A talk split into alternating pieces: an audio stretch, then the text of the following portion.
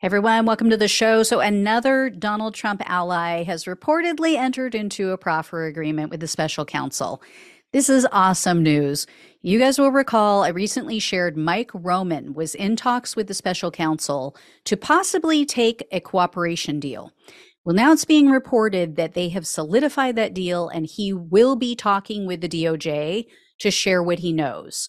And this is under what's alternatively called as Queen for a Day. So it means that he's going to spill the tea. He's going to tell them everything he knows, what he was doing, what others were doing, and he can't be prosecuted for any crimes that he admits to during that proffer session. Roman, as I mentioned before, he was a senior advisor for Trump's 2020 campaign, and he's said to have been very involved in the fake electors plot. So he likely knows where all the bodies are buried. Um, and during his interviews with the January 6th Select Committee for, from the House, Roman refused to answer questions related to Rudy Giuliani. He refused to say what they discussed following the 2020 election. So it's very interesting that those two are the ones who are now allegedly cooperating and flipping on Trump. You know, it's basically which came first, right? The, the, the Giuliani chicken or the, the Roman egg.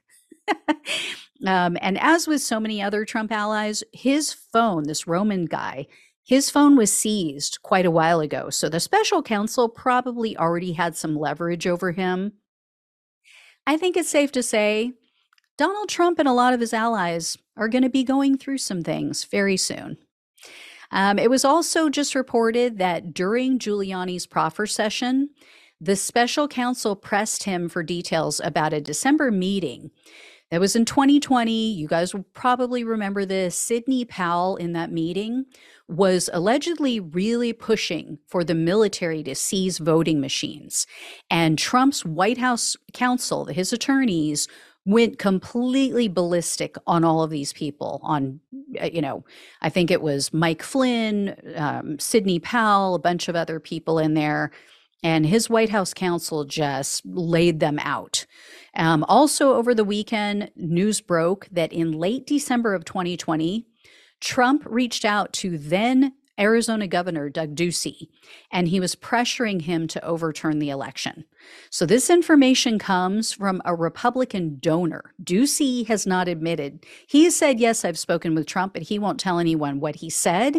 But apparently, Ducey went and met with this donor, had a meal with him, and this donor told the Washington Post that earlier this year, Ducey confirmed that yes, Trump called him, he pressured him to overturn the election.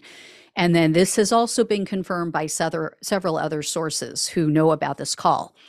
The donor told the Washington Post that Ducey expressed surprise. He said, You know, I'm really shocked that the special counsel hasn't reached out yet to ask me about this call. But WAPO says that the special counsel has reached out to other witnesses about the call. So they're very aware of the call. They just, for some reason, haven't asked Ducey about it yet. They also say that Trump repeatedly pressured Vice President Mike Pence to contact Ducey and put the screws to him as well. Now, according to the Washington Post, Pence did call Ducey on numerous occasions and he did discuss the election, but they say that he didn't exert any kind of pressure over him. He basically just said, Hey, you know, if you find anything, let us know, keep us posted.